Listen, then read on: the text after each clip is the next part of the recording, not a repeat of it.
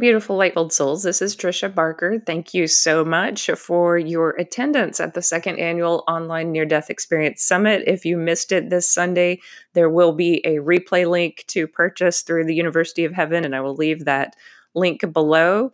Also, thank you to everyone who has purchased my book either through Audible or ebook or paperback. It means so much to hear from readers and to hear your journey with spirituality and with healing and with some of the issues that my book brings up in education and in other walks of life. But thank you so much for listening to this podcast.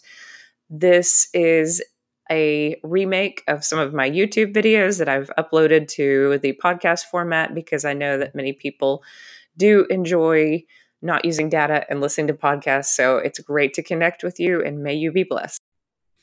Hello, beautiful light-filled souls. My name is Tricia Barker, and I am here with a near-death experiencer, Jacob Cooper. He has had a childhood near-death experience, so I'm very excited to hear about this and about how it's informed his life. I can tell that it has just by his career choice, which is he has a master's of social work and he's a Reiki master. And I think a lifelong interest in meditation from what I've I've heard and the joys of of uh, really teaching this to others. So anyone who has a heart for helping others and for elevating their consciousness certainly is informed by a near death experience. But I honestly don't know too much about your story. So I would love for you to just take over and set the scene in any way that you would like to set it and then just move into your near death experience if you don't mind. Absolutely. Well, you know, thank you so much, Tricia, for having me on. It's a complete honor to be here in 2018 discussing such a topic that really um, has drawn a lot of attention. And I think I'm incredibly grateful of all those who have come before me, you know, from Raymond Moody, David Bennett, PMH Atwater, Diane Corcoran, IANDS, you know, and I could go all day and I'm so thankful for other colleagues, Peter Panagore, Yvonne Sneeden, and so many out there. It goes on and on. The list is endless who have paved the way and really made it easy for someone like myself or many others to come out and tell our story, you know, and so that, and I forgot to mention Eben Alexander and Betty Eadie as well too, uh, but it really has allowed us an easy route to really providing answers to life after death and the continuity after the physical. My story began, you know, in 1995. As you mentioned before, I had a childhood NDE. And so, with that means that I have a lot of processing to do. I know um, our colleague PMH Atwater discussed is that it takes about 20 to 40 years to really process and understand and conceptualize um, the near death experience. And hopefully, through language and symbols, I could do my best to convey what occurred. Uh, but in 1995, I was five years old. At the time, I didn't know I had something, and there's many different pronunciations of it, but I'm from the East Coast, Northeast Coast, and I'll call it whooping cough. Many will call it whooping cough, and I was corrected by a couple of individuals at the IANDS convention uh, who weren't so sure of what I was talking about. But I was five years old at the time, and I decided to go to a park with family friends of mine. I was in a Dodge Caravan in the car in the back seat, and I had an incredible aura of nausea all over me. And I was just feeling very nauseous and I was coughing a lot. I had no idea what I had was so severe, nor did my parents. And so when I was in the car, I looked over, and in my corner of my eye, I saw an undeniable vortex. I was spinning uncontrollably. And, uh, you know, I know the whole vortex phenomenon has taken a life of its own. If you go to Sedona, you understand it as a city on a vortex. I know there was a popular book that said there are four major vortexes, but Sedona is just a vortex. But that was what I was facing at a very young age before I heard about Sedona and vortex phenomenon. It just almost, at the time, looking at it, it seemed like death was on its way and this was an exit point for myself. It was quite familiar. And so looking at this vortex, I, as, as a five-year-old self and looking, you know, at it through third person, third person ego, I was in denial and I suppressed it, much like I've been doing for a large part of my life in my near death experience. And I said, you know what, I'm going to go to this park and run as fast as I could and go on top of the slide. Um, I have a lot of planetary forces in this in the sign of Aries, my moon and rising. So that's the planet of action and just acting before thinking and going to the thorn bush when someone tells you not to. So I decided to go um, up on the slide, and despite conventional wisdom and my higher self telling me that it's time to slow down and exude prudence, uh, I didn't listen to that higher guidance. A lesson in life, I'm sure. So as I'm climbing up the steps of the ladder, I tried to deep take a deep breath in, and literally nothing came out, and that was one of the scariest moments of my life. And I immediately thought to myself that I'm really in trouble now. Um, to below me towards the slide, I saw my family friends that I went to the park with that day. And so I tried another deep breath in. And when I tried to t- take a deep breath in, nothing. And I tried to almost grab the individuals by me to just restore me or resuscitate me. And what I've learned since looking back at that is um, suffocating is one of the most isolative, low experiences you could have because the breath is often taken for granted and we don't recognize how valuable the breath is. And I'll get to a little bit later of how that's brought me into breath work and mindfulness meditation. And so I recognized that I was in trouble, um, you know, that this was going to be uh, difficult. Um, all of a sudden, same thing. I tried to take another deep breath in and nothing came out. And literally, if you are a home owner, the greatest allegory analogy that I could provide is if you take the breakers in a home and shut off one breaker at a time, that's exactly what was transpiring in my body. Everything was just shutting down, and I could feel all the parts uh, just shutting down from the deprivation of oxygen that was occurring from suffocating. And so the last part that I was looking at uh, was my brain. And I could literally, at five years old, I didn't have to go to Harvard neurological programs. I was able to understand every different functionality and purpose of my brain. Can I ask a quick question? Were you outside of your body or were you still kind of inside of your body watching all of this? This, this was more third person outside, you know. Okay. This was an OBE indeed that I was having. Okay. You know, says, you know, my spirit was outside looking downwards. Oh, wow. Okay. Um, so, um, you know, it's just in a very magnified you know, unlimited kind of place. And all of a sudden, when I was looking down, I understood every different functionality of the frontal lobe, the cortex, medulla oblongata, all, you know, the whole nine yards. And it was just fascinating to see how each and every, you know, component interplay with one another. And then uh, all of a sudden, I thought to myself, wow, you know, people study a lifetime to understand the brain with the brain. It makes no sense. That would like you know, be taking my hand and try to understand itself. It didn't quite add up. And I understood the higher intelligence and the soul when it's out of our body, how, you know, and we're able to travel outside of our body, we really have unlimited understanding in what we could extract and know about who we are. Uh, I think a lot of the veil of forgetfulness is taken away and we're in a magnified state. But when I was in looking at my brain from the deprivation of oxygen, I looked down at it and all of a sudden it literally just snapped in half, you know, almost like you take a power breaker in a house and yank it. And so my brain just, everything just deplugged. If you take a computer and just power down, that, that's what happened to my brain and my body was all totally shut down. And then what I saw was this unbelievable vortex that was sucking, you know, coming in at about a thousand miles an hour at some insane speed. And the vortex was going into my innermost being the analogy that I could provide is if you go to Six Flags, let's say, and go on the fastest roller coaster, and the roller coaster is vibrating at some insane speed, and you can feel the vibration. And with the vibration, it's like everything is opening up, you know. That's what was happening. But that journey was the journey within. And I was going inward till no avail. And then I was met with a vista of darkness. And it's rare. You know, I know the media, there's me, a lot of media sensationalism around the light at the end of the tunnel, but more times than not, people don't have the light at the end of the tunnel, ironically. That's, you know, but I was able to experience that darkness. Then all of a sudden I entered into the light and then that light just exploded.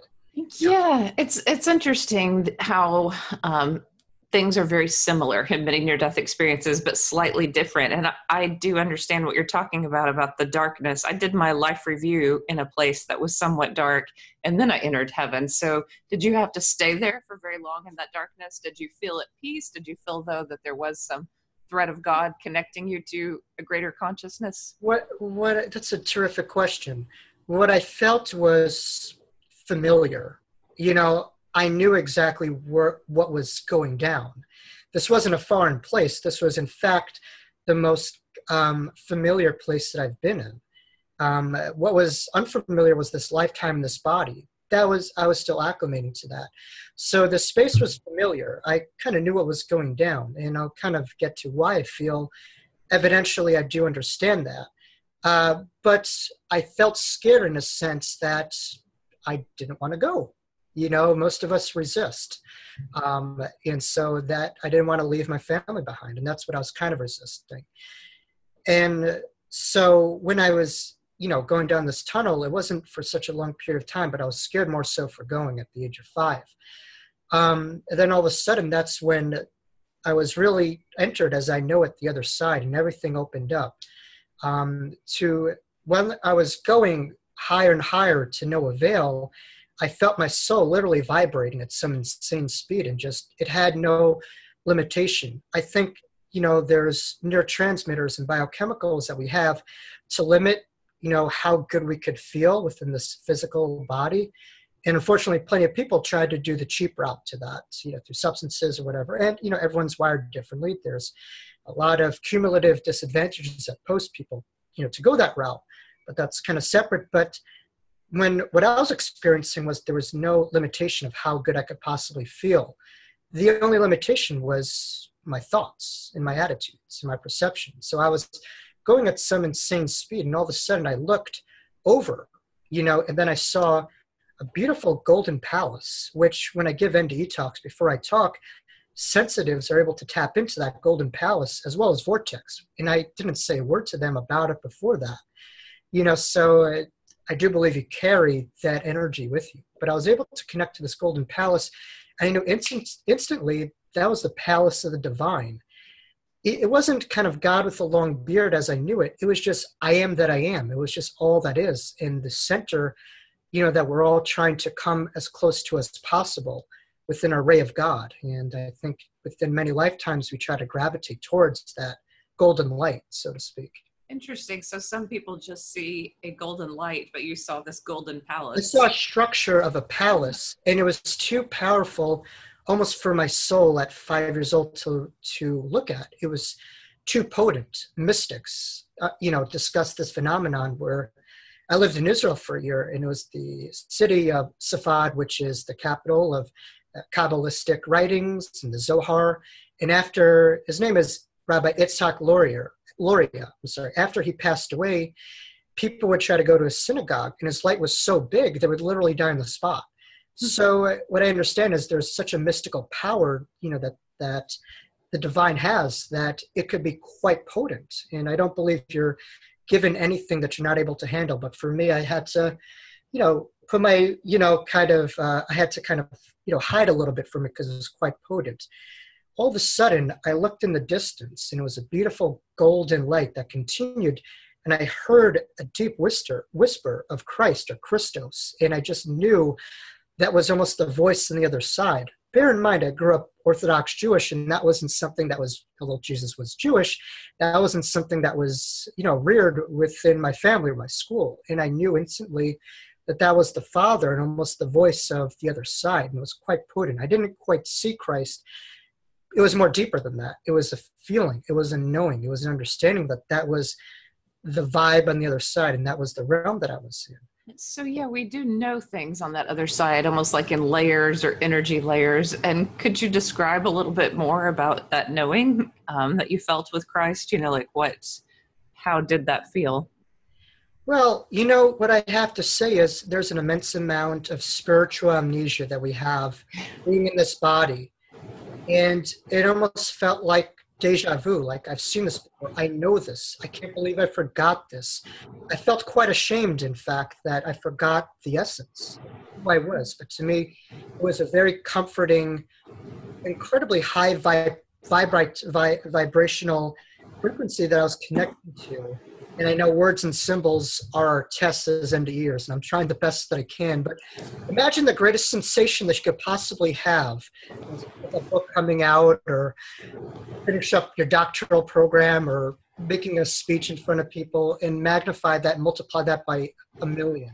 So, it, like, yes, even better than chocolate cake. With, with, with the brain. Uh, but it was just the the feeling that I got was familiarity, comfort, guidance, reassurance, just a knowing.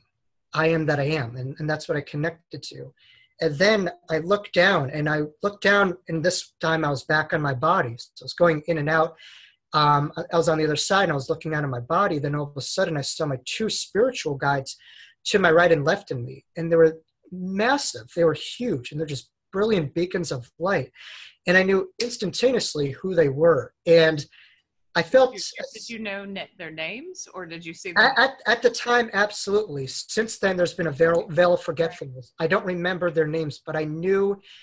To me, spiritual guides are almost the closest aspects that you have towards yourself. They're like a direct extension of yourself and they're there with you when you chart out this lifetime and i'm sure they may be there with you in other lifetimes some may disagree everyone has different opinions but you know uh, they are the closest extension that you have to your core you know they're your biggest fans your biggest support but at the time when they were going down the slide with me and then i saw my body sitting down on the floor i felt quite ashamed because you know I felt ashamed that I forgot, and I felt ashamed that, much like I see we are today, I was on recording. I was on a Facebook Live all five years of my life. I often joke that when people have the life review, that it's not going to be a big deal because we're so used to just recording ourselves all the time that we're like, oh, I saw that on Facebook Live, or that's no big deal. I'm not embarrassed. I can handle it. Uh, but you know, that's kind of what I tuned into. And as a male and female entity, and they were just beautiful. And then all of a sudden, I looked into my distance, and there were about a hundreds of thousands of childlike angels just floating down, and they were in a gold color, ever so peacefully. And they were they had wings and they were floating. It's no different than you see in Christian art, you know, top of the you know the, the churches and stuff like that. You know, it comes from somewhere, and they tap into some place within the right brain through their higher guidance, and that's what I was connecting to. And they're right in front of me, almost like bubbles. And they weren't looking at me, they were just looking at the distance, but I could see that they were sending guidance and energy towards the planet and towards the situation. And it was fantastic. It was a sea of angels that I was connecting to, and was so potent that I had to again back off. It's almost like you're, you're a fish in a pond and you're just thrown in the water you know you need that incubation period to adjust and i do believe when people do die there is an acclimation period, you know, because you're wired spinning, spinning, spinning one way, and then all of a sudden, you know, you're faced with the all that is, it never was. And uh, that's indescribable. There's no limitations.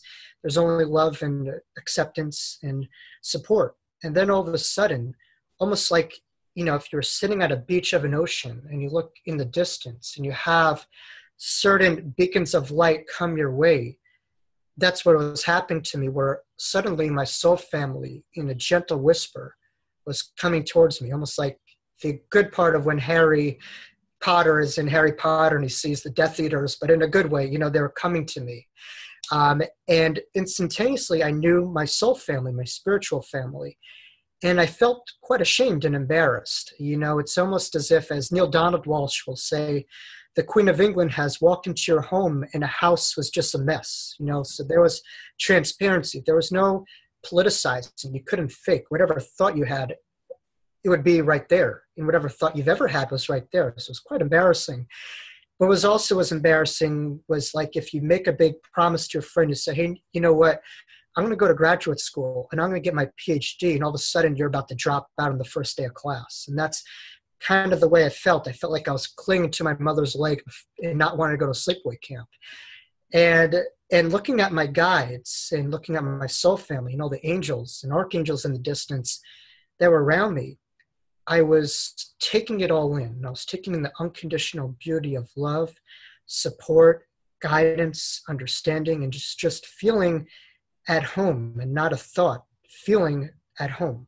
And all of a sudden, I was posed with a deep question. This was the most difficult question I've ever had in my lifetime. And the question from my spiritual family was All right, you've seen the glory of God, you've seen this before. What are you going to do? Are you going to stay or are you going to go? And that was the hardest question I've ever been faced with. And so I had a little bit of disrespect.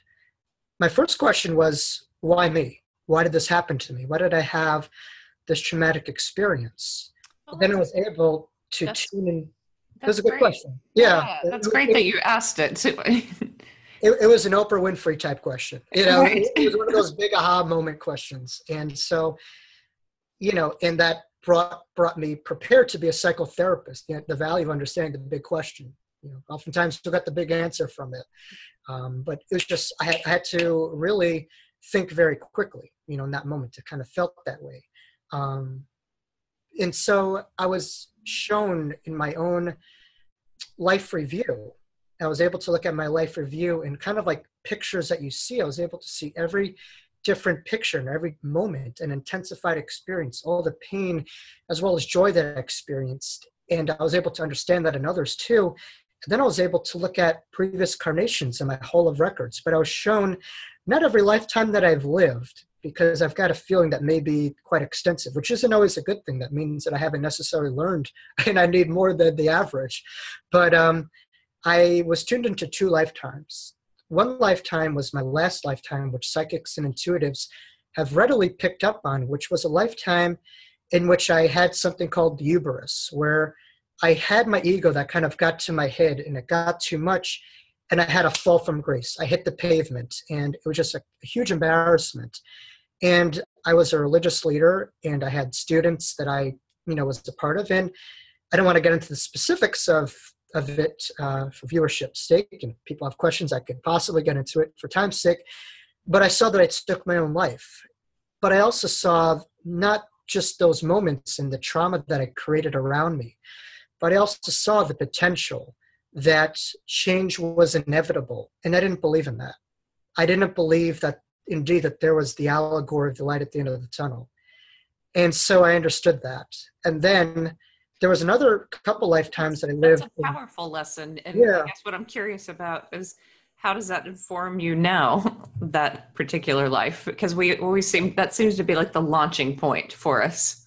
Well, in in one moment i'll do my best to explain and tie that in um, you know because that ties in directly towards the future which there is no time on the other side but if we were to for viewership's you know state to to kind of explain it um i don't you know there is no time there it's all one moment uh, but i was also shown a lifetime in atlantis in which i understood the destruction of it and i understood the destruction that when man tries to out God, God with his own infrastructure, it's destructive. When man works with God and it's higher thought and understanding, it's virtually unlimited. And that's a quote by David by the Limb by Shirley MacLaine, if any readers want to read that. Um, so what I understood was Atlantis was a city that basically destroyed itself, which tied into that lifetime of hubris, which is go forward, go far, but never forget where you do indeed come from. And don't try to out God God. Um, with our with our own advancement. I think that's a message for right now, where plenty of us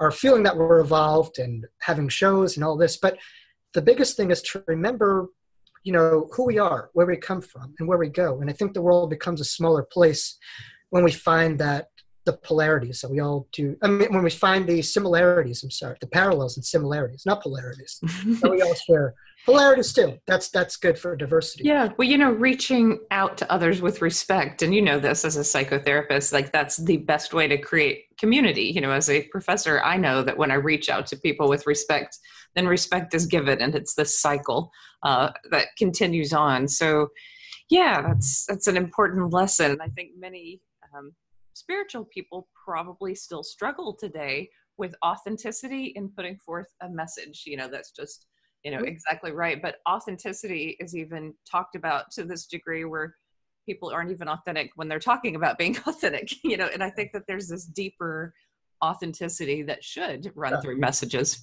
I, I think you strive towards authenticity but it's always a choice and the exciting part is that we're human and that means yeah. that we make mistakes. And yes. the exciting part is that we could learn and there's opportunity. And that to me jazzes myself up and others, you know, that we could always evolve and change. Yes. Um, so, but, you know, to answer your question, I was, I then asked, well, what will be within this lifetime? And then so I was shown a lot of images of presentations and sharing this message. It wasn't you know, in a sense that I was some pompous guru in front of people like an Osho or I don't know, I don't want to get into specifics or anything like that. What I saw was that the message wasn't mine, it was ours, you know, and it was just one energy, you know, elevating. And I saw the eyes and smiles and the participants in the crowd. And it brought me to tears. And I, you know, on the other side, I do believe that you have emotions, you know, you carry yourself with you you can't run from that. And it, you know it's just you have just a lot more awareness. But i said as beautiful as this is you know i cannot turn down this opportunity. And from that moment i understood that my lifetime in which i took my own life and i forgot that part of suffering is that it's an illusion. It tells you that you're trapped within this time frame science will say that every seven and a half years we're proven to be biologically different. And so we're all intertwined with the earth with the earth's rhythm and and, and neurologically we're wired to, you know to one another so i do believe um, that change is inevitable and i think if one thing that i could deliver one lesson that i can understand from my near-death experience amongst many others and hopefully we can get into some of those lessons is to never lose sight on hope and the understanding that change is inevitable. And from putting your head forward, much like the buffalo does in the wintertime when he pushes the snow forward to the promise of spring, you have to understand that part of resiliency is that you see the light at the end of the tunnel and you understand that you trust that no matter what, all is well and all will work out in the end. That's a good point. I'd like to add, I don't know if you have this experience, but I would like to add that God sometimes comes at the last moment, you know, when we start out on a path and we're really pushing towards something and we are like that buffalo as you described just going going you think it's never going to break and then at the last minute you know miracles arrive and and things work out yeah. the way that they should it, it's it's amazing you know that you have to start out with hope and faith though and continue or maybe the journey just wouldn't be as exciting. yeah. Well, I, I, see it as the um, polarity phenomenon. In order to understand extreme heat, you must understand extreme cold. And, uh, you know, we need these kind of shake-up periods, you know, like in near-death experience, out-of-body experience, spiritual transform, whatever it may be, to change our trajectory. Um, but I do believe in order for us to move forward, those are necessary because we're quite complacent, lazy beings in general and without that kind of nudge or that jolt, we're not going to change. We only change if we're wanting something which is based off of discomfort. And so, if mm-hmm. anything, the near death experience, the one tie that I find is it all, you can never enter the world the same way. You may not recognize that, but those around you probably would be better able to understand that. Yeah. So, was that your exit point, you know, out of the near death experience you kind of chose at that moment, or did your experience continue on for a bit?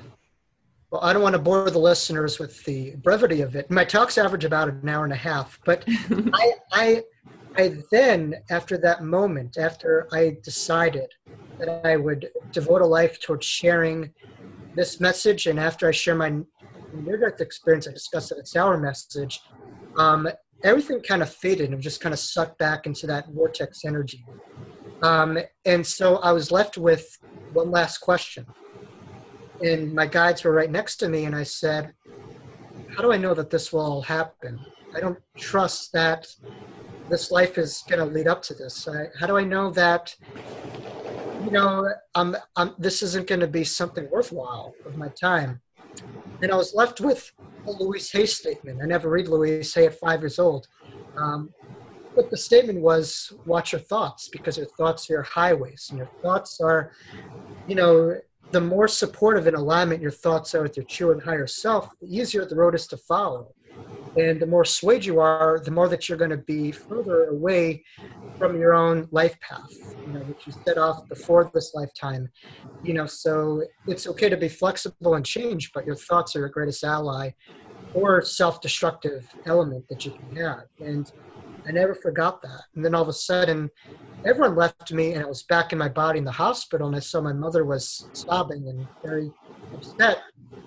And I was expecting Joan Rivers and Melissa Rivers to be interviewing me on the red carpet. and me and the boy who turned down heaven and the boy who turned down the other side to come back to Winthrop Hospital here in Long Island. But you know what? That wasn't the case. When I woke up, the doctor was chasing me around the room with a shot and trying to put all kinds of pills. My mother told me that I kicked the doctor out of anger, and you know, because it was just almost like it was just so traumatic to come back to such a polarity from being on the other side and then coming back to out of all places the hospital.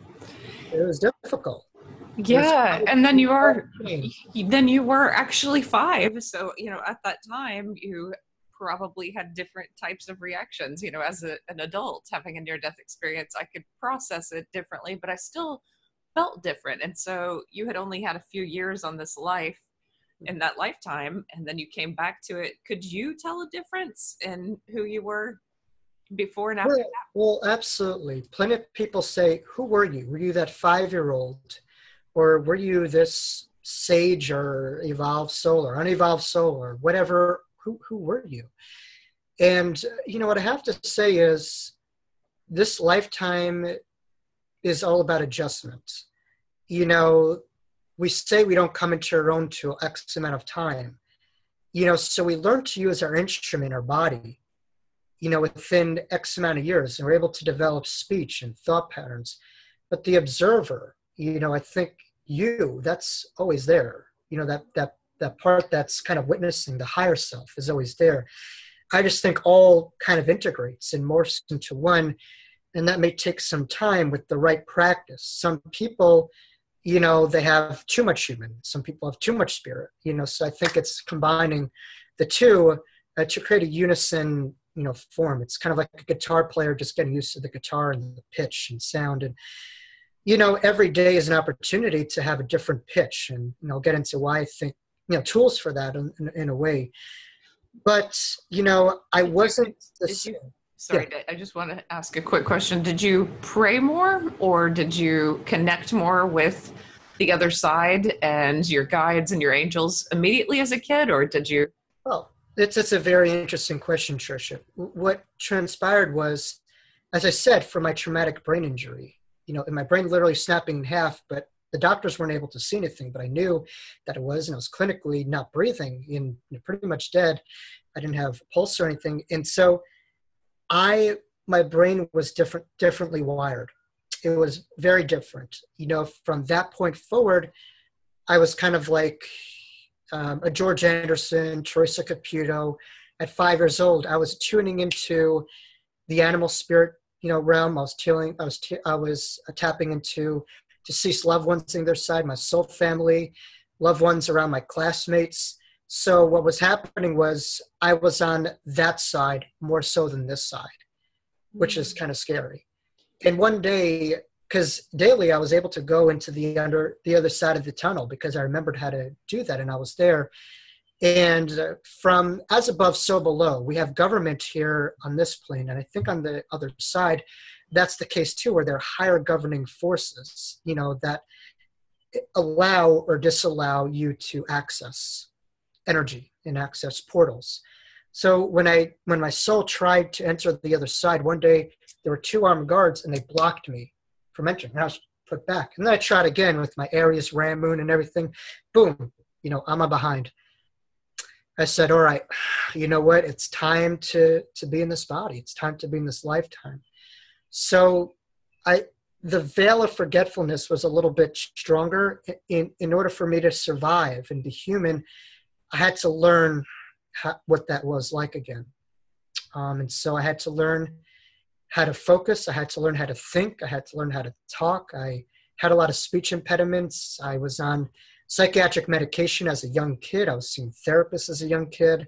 So I had to do a lot of self work to get everything in harmony. And I'm still not that guy yet. Yeah. And, and I had a question for you because you mentioned before we started taping that it was actually therapy that allowed you to process more of the near death experience and integrate it. And is that accurate? Did you start looking at the near death experience in therapy?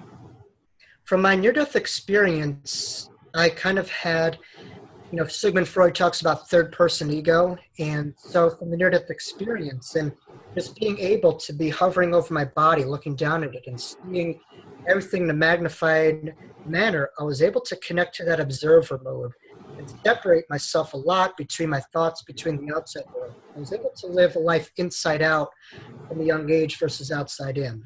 That makes sense. Uh, so I was really able to tune inward a lot easier. And that has all driven me, you know, as a young kid to understand thyself. You know thyself, you know others. And that's my drive as a psychotherapist to separate yourself and what's in front of you and to get into that observer mode, the seat of the soul, as Gary Zukav uh, discusses in a way. Um, that to me is, you know, something that I fostered very young. And so I was always able to process. And I was always able to step back and extract myself from a situation. And I think seeing ther- a therapist from a young age allowed myself to develop a greater gap between the stimuli and my response. It sounds like a third person ego. Sounds like you're able to separate feelings from facts. You know, that people are very driven by what they feel a lot of times without being able to look at the facts of a situation or, or anything really that they're observing.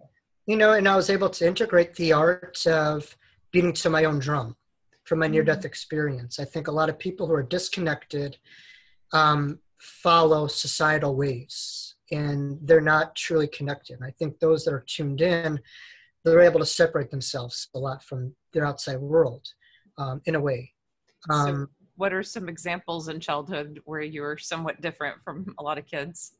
Well, I mean, I think from a young age, seeing angels, uh, you know, post yeah.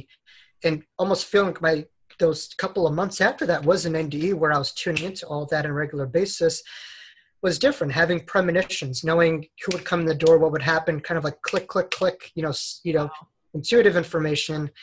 I wish it happened earlier because I wouldn't have to go to grad school. I could have, you know, but you have to be careful for what you wish for. It is indeed a non-refundable gift, and it's not something you could shut off. So since then, yes, indeed, you know, I am intuitive like us all, but I don't. They don't come to me at all times. They come to me at the hour of the wolf at three o'clock in the morning. Sometimes, you know, when your brain is, you know, you know, relaxed in those deeper, you know, states. Um, but you know, not regularly. Um, but people give me a lot more credit than I do for my intuitive abilities. I'm sure that's that's there. Um, but I was indeed different. I was left with this trauma, and I was forced to integrate and suppress the trauma as a survival skill in order to fit in. Um, I, I, we were talking about this just now. When you hit that kind of abyss, and sometimes you know the divine sends its angels and messengers um, I think that happened to me when I was about 18 or 19 years old. I got into some kind of spat with my parents. Most spats are about nothing. Whose turn is it to take out the trash, whatever. But this was serious, and I don't want to get into the details because I love my mother and father, and they would kill me if I discuss this. Don't don't call CPS now. But yeah, that was that wasn't literal. But um, you know, we got into some spat, and I decided to take a yoga, you know, seminar that day. And I was sitting just on the floor, just minding my own business. I was about 18 or 19 years old and a woman came up to me and she goes, You know, you have a crowd behind you. I go, What in God's name are you talking about? I'm in community college, I'm taking remedial courses. I'm not feeling too much of myself at the time. She goes, No, you you do know you have a crowd behind you. I go, What do you mean? She goes, You're gonna be a healer one day. I see you speaking in front of people. And then I go, Oh crap. And then I it all hit me. All that what I suppressed hit me and then after that, I was on a thirst and a quest to really allow myself to re-remember my own experience because to me it was nothing. Um, but then I read Betty Eadie's Embraced by the Light, which was gifted to me by someone, and I recognized that wow, what I had was diagnosed. You know, there was a diagnosis for it, which Moody, and you know, I think a couple before him, you know, provided that this was a near-death experience. I just thought it was kind of cool not that I forgot it, but I just kind of put in the background like, eh, it was it was a cool experience. But recognizing that, wow, indeed, from this, and re-remembering that from this, that could help out lives and that could be information that's important. I couldn't make this lifetime about myself.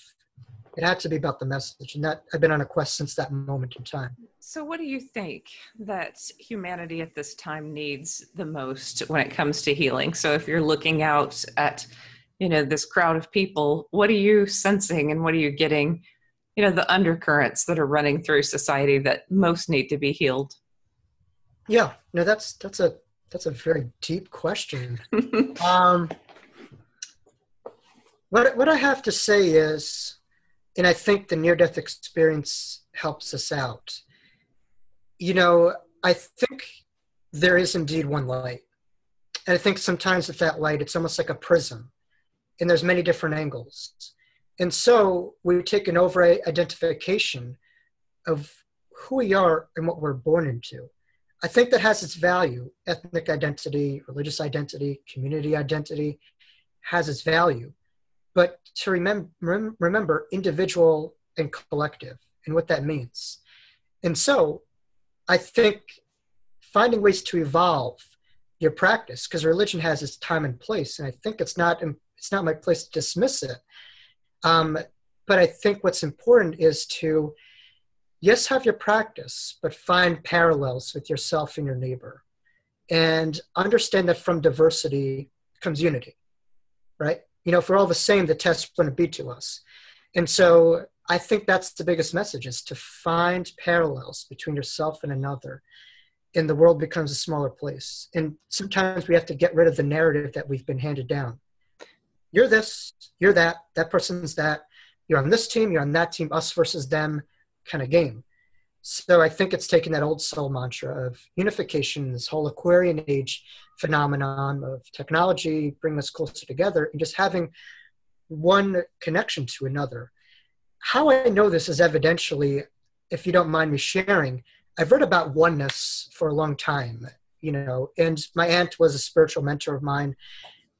Hopefully, if we could bring her up, I would like to share one story that she said. So sometimes it was my train of thought, but one day when I was about, you know, I would say 19 or 20 years old, almost like a movie in the 90s, I woke up and literally, here I am again. I'm out, I'm out of my body. And so plenty of people would rush themselves to the psychiatric ward and, you know, go on medication. But I had an inner knowing that this was a Kundalini crazy experience. And I could feel all of my energy centers, my third eye. Everything was just opening up and I was literally out of my body. And I was walking and I was one with the all all of a sudden in September, the same month that I had my near death experience, almost 15 years later, I was in a synagogue in the high holidays, a place where I normally don't feel so comfortable in. But, you know, it's just getting rid of that narrative mode and into that experience mode. And so I was able to, in that moment, I connected to my spiritual totem and I was literally able to fly around the room, as crazy as that sound. My energies were going nuts. But then I saw a thread that connected each an individual member to one another. But I saw that through narratives, and I was able to read thoughts and energy that there was a narratives and a veil for forgetfulness through egocentric thought that separated, and everyone had their blinders on. And that, by the way, isn't just a male principle. You know, females, you know, had their blinders on too. You know, you know, I know because us guys, the world could be imploding in flames, and we just kind of focus on tractor trailer and stuff like that. But you know, I saw that one connection, and ever since that point, it wasn't intellectual; it was evidential, and I understood that we are all indeed one. There's no, yes. and, and I was cracking up at the irony of how I too forgot about that, and how ironic I saw myself as an individual. You know. It's not about that individual collective dynamic you know. We would be so much kinder and less judgmental if we looked at the world like that and that would just erase a lot more problems. It's yeah. it's interesting that these experiences can continue to happen for us you know as you were talking about feeling that oneness later.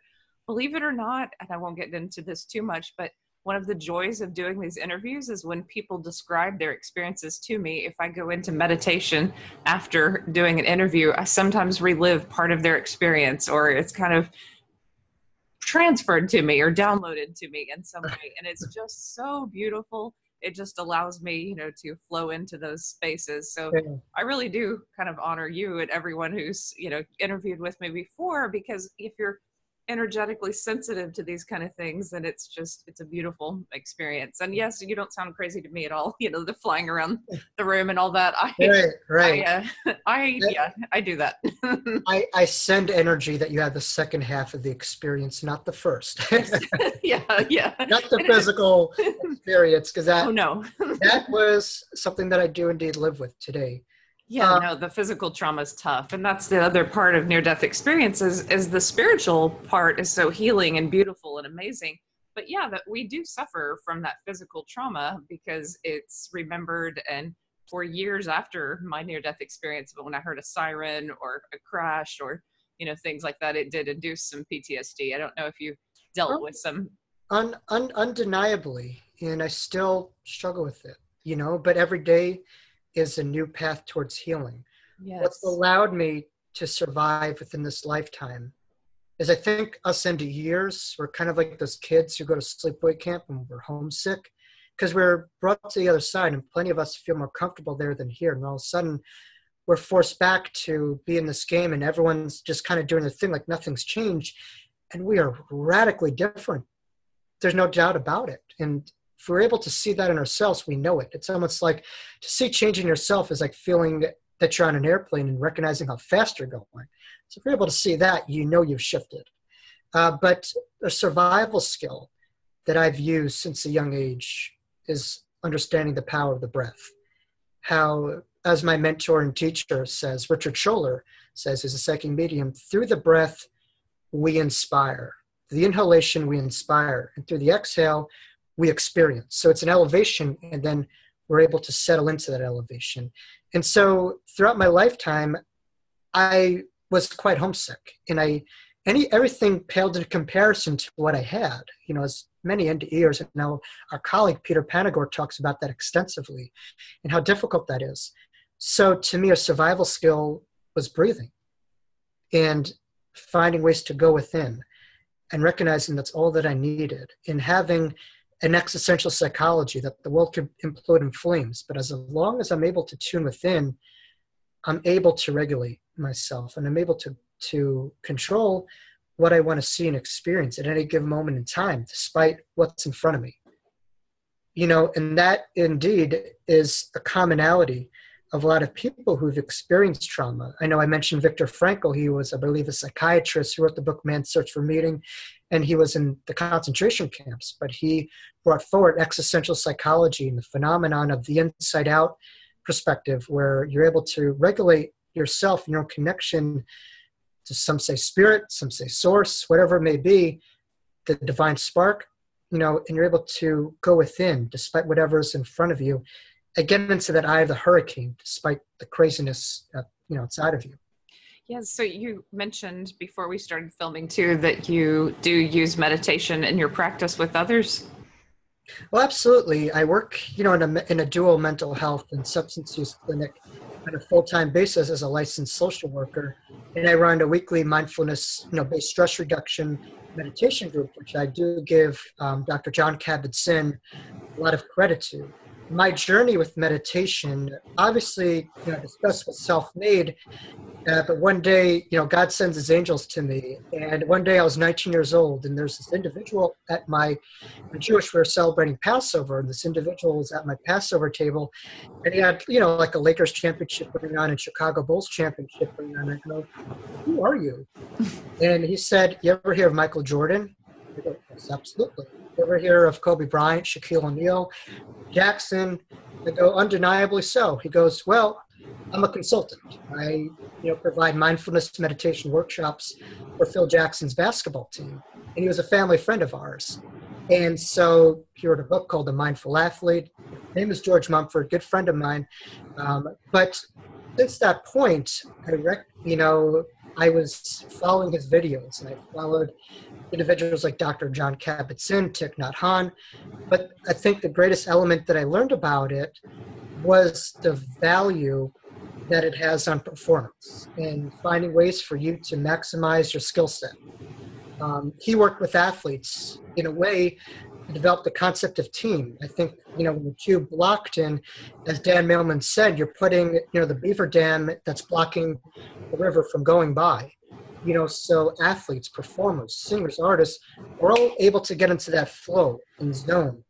And when you're getting too caught up in your own ego or superstar ego, um, or thoughts or concept of self, you know, you lose it. And so the mantra that they had was kind of like the strength of the pack is in the wolf, and the strength of the wolf is in the pack. I know that was said in the Jungle Book, which kind of killed that quote, but you know, I don't know.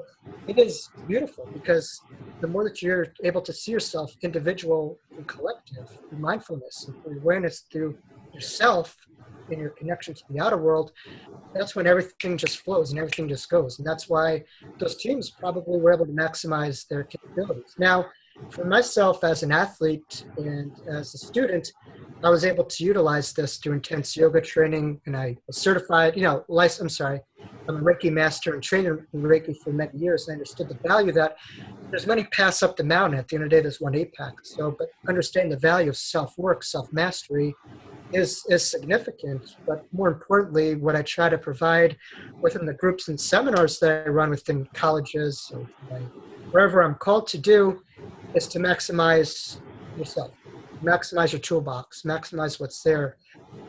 I think mindfulness is one of the ultimate tools for performance. I really yeah. do. Um, I, I do too. You know, I've introduced it to students since, well, since I taught in junior highs. I, I worked with students who had uh, emotional difficulties and they were a reading group and they benefited the most from mindfulness training, that group. You know, that they finally were able to read a story. They were so agitated, their ner- nervous systems were, you know, so traumatized. But after a bit of meditation, they changed. You know, it was it was really quite amazing. And hmm. and even at the college level, everyone's so overstimulated with technology and so forth that they benefit greatly from even just an introduction to meditation. So I'm sure you see those benefits in those well, you work with. Absolutely. When I work in multiple colleges in the tri-state area, the one part that I tune into is one could have a very high IQ, right? But their, you know, their emotional intelligence, AI, social intelligence is not there. I think we're given a roadmap of how to think. We're not given a blueprint of how to use the brain, how to use our body, how to maximize it. And meditation is one of those tools you know oh. meditation is one of those batons that you could take and utilize with you whether that's through zazen or through regular awakened state. Um, and i think it ties into my near-death experience as once my brain shut down that's when everything opened up. So from a, from that i understand the brain is just merely a filter between the two realms. Once it's shut down everything opened up. So all the brain to me is just a filter. So if that's the case if we change a filter in a fish pond wouldn't think that you would work on, you know, the brain as an ultimate filter. Um, you change parts of a car, you know. So that's the way that I understand it. And I know for you, correct me if I'm wrong, you work in creative kind of writing and English, you know, kind of stuff. So to me, my teacher and mentor discusses that the brain is kind of like a song. You know, George Mumford said this, where the left brain is the lyrics and the right brain is the harmony. And once the two are integrated together, you're unstoppable. And you know your creativity, your analytics are all working in harmony. I think sadly, what happens is we get too overheated in one area, and that limits our capabilities as students, as workers, ourselves to feel flow and allow ourselves to kind of have that flowing sound. So meditation works directly with self-regulation of the brain and just allowing our brain to de-stress and getting into the deeper inner mind, you know, so that creativity, memory is, you know, and our ability to regulate life's trials and tribulations are that much stronger. Sad, sadly, there's a lot of people who develop a lot of neurological cumulative disadvantages where they're in constant fight or flight, you know, from the worldview. Growing up in trauma, I think if anyone is interested in this phenomenon, I highly suggest reading um, his name, her name is Dr. Perry. He wrote the book, I think, The Boy Who Was Raised as a Dog. He kind of, he's a psychiatrist who talks about trauma and its impact on the brain and how society, we just plug in kids into a school and say, all right, you know, everyone's on an equal playing field. Not true.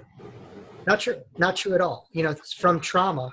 A lot of people are in their frontal, you know, brain and their decision making you know isn't as you know strong as is advantageous as the next one. So to me, this is reversible. And if you're interested in that, I highly suggest, forget his name, Dr. Daniel A. Amen, reading one of his books. He talks about, you know, reversing, you know, brain trauma through football players and substance use. So meditation is one of those ways to really create a healthy brain in addition to exercise, eating regimens, being around positive support systems. Because indeed, you know, you could walk into a place like Sedona and electromagnetic waves from the brain is sedated and it's more into those deeper brainwave states, um, more in those theta and beta, you know, states. Um, so um, you're able to feel that.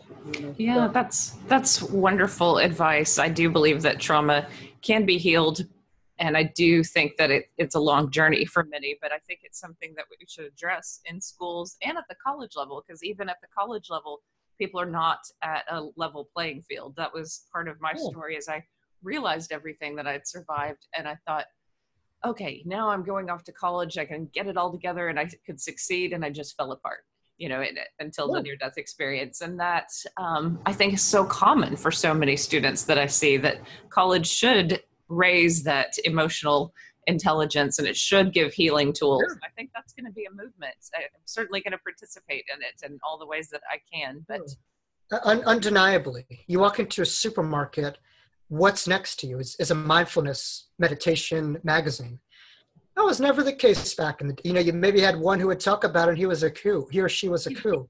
Now forget about it. You know if you're not on this you're not hollywood. You know it's like you know you're not in with the game. So and even in psychotherapy you know as a therapist it's directly tied into um, dialectical behavioral therapy. You know if anyone's interested in looking a little bit on that in radical acceptance.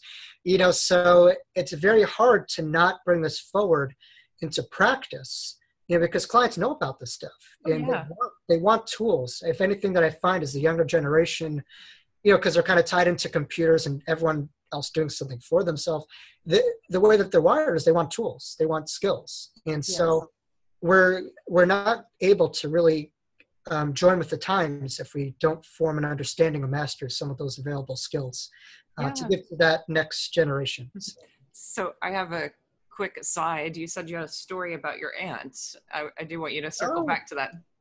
Absolutely. Yeah. This is one of the most validating. It gives me chills every time that I talk about it. You know, I mentioned the soul family. And to me, you know, to clarify, the soul family are those that you're with throughout many lifetimes. They wear many different hats and there, there are many different roles, but they're a similar style and almost ray of the divine that you are with. And I think that this lifetime isn't an individual message as much as it is a collective. It's just raising the collective energy that you are a part of.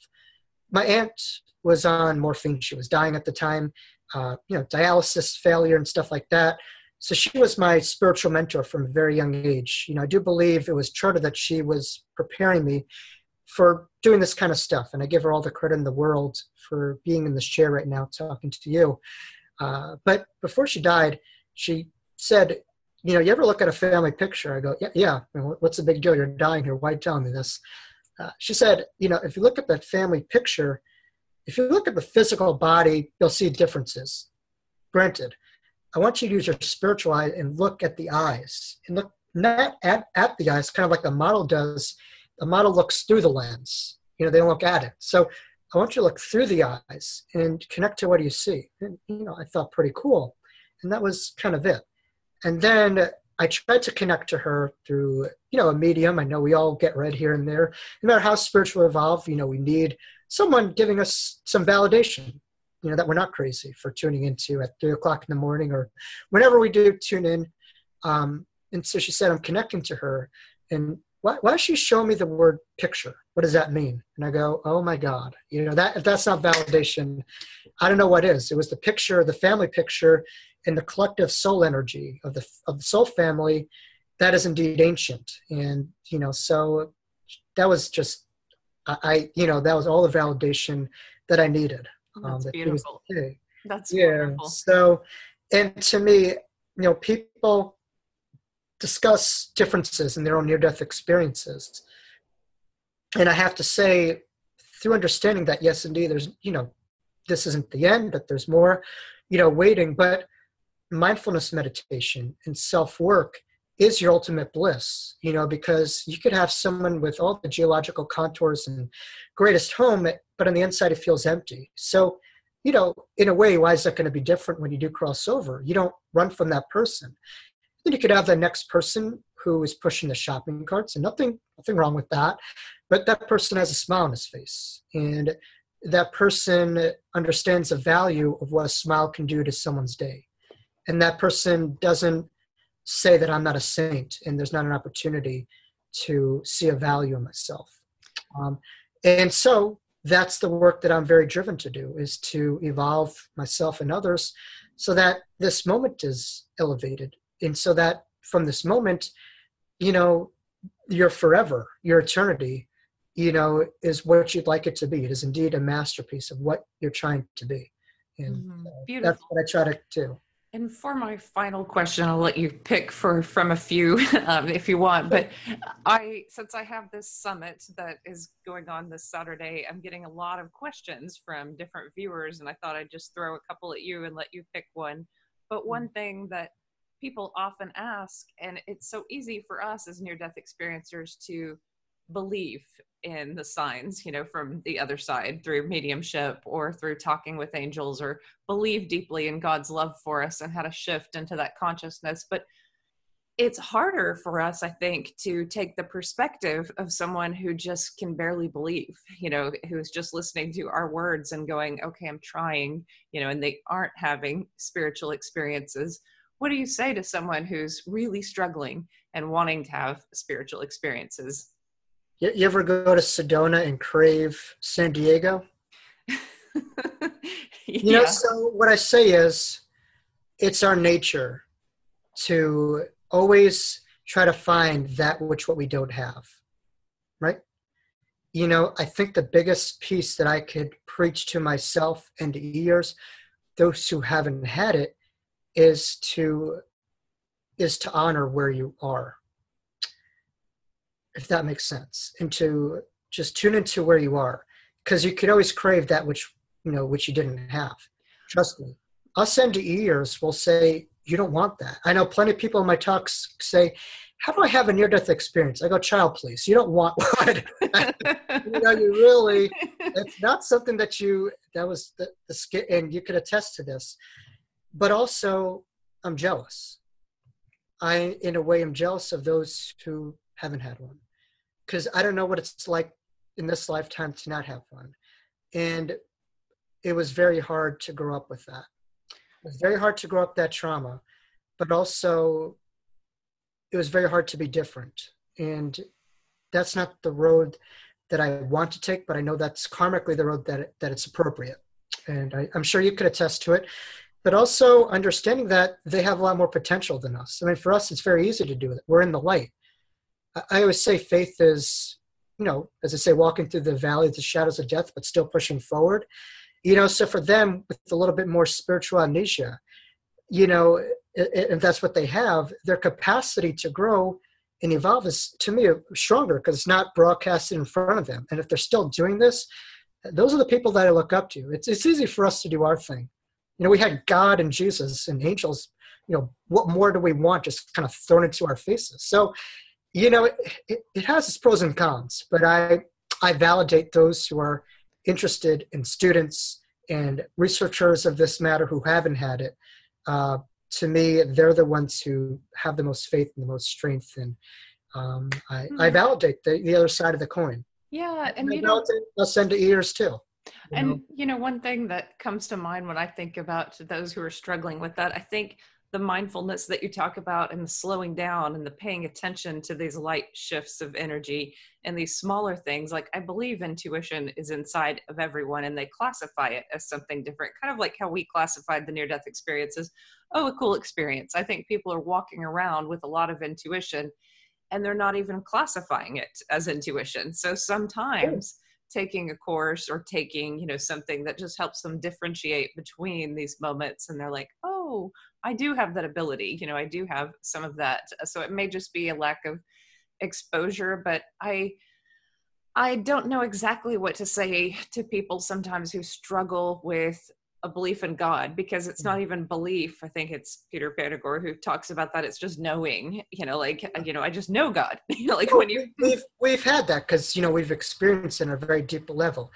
I think they know it too. I just think within this body, some, you know, sometimes at different levels, you're not m- meant to hear certain things. I, I do believe everything is charted, you know, but understanding, you know, that we entrust the value that indeed that there is life after this physical death you know and that to find ways to formulate radical acceptance where you are and from that you'll be able to evolve. You know linehan talks about this where in order for someone to get out of quicksand you first have to recognize that you're in it right? And stop the struggle. You know right. for people to get out of suffering you have to honor and validate where you are. And then if you're not comfortable formulating a game plan, but that's all based on awareness and acceptance. And I think if people were to do that, they go further. But I think if anyone were to try to understand us, the movie that I want people to watch, uh, I request, not want, you know, because we have free will, is uh, Hook with Robin oh, Williams. Yes. I don't know if anyone's seen that, but if that is not an allegory for an NDE, you know, I don't know what it is because in the movie, Robin was just a regular working man and he just had shakeups to kind of remind him that, ooh, you know what i'm going through what i'm experiencing is not all that is. And he literally had to go over to neverland and he experienced himself in a disencumbered lib, you know liberated state where literally he could fly he could soar he could go wherever eventually after he you know adjusted and re remembered who he was. And i do believe as ndeers that's our message is to never forget that you could fly never forget where you come from. And yes walk forward and never forget where you came from and where you're going to, and that each step is a building block to that. Nice. And to allow others to understand that that we can all fly if need be. You know, we all have that in us. well, some, some some do it through um, they, they, they, they, they attune to the silver cord and you can have that if you do want to and there are classes and programs of that but you know my my job in this lifetime is to be in the body that's what i try to do and, and if those energetic experiences happen you know, to me, it's much like the lobster shelling its own shell and just morphing into something new. And eventually, you can't operate the same vibratory frequencies, so you change shape.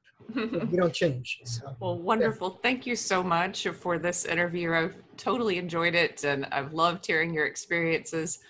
I do want to end with a note to listeners to please check out the summit, which is occurring this Saturday. It's um, on June 16th all day. If you can't be there that day, you can certainly watch it on the replay link. I'll email that to everyone who purchases a ticket. But I have 11 different speakers who are really like some of the questions I asked Jake, just looking at ways to help people heal and to help people evolve and to help people really just embody more of that light from the other side and create more heaven on earth because I think that is the movement that we're going toward. But please check out that link below and join us if you can. And Jake, thank you so much for being on my show. Thank you. An honor. Thank you. Bye now.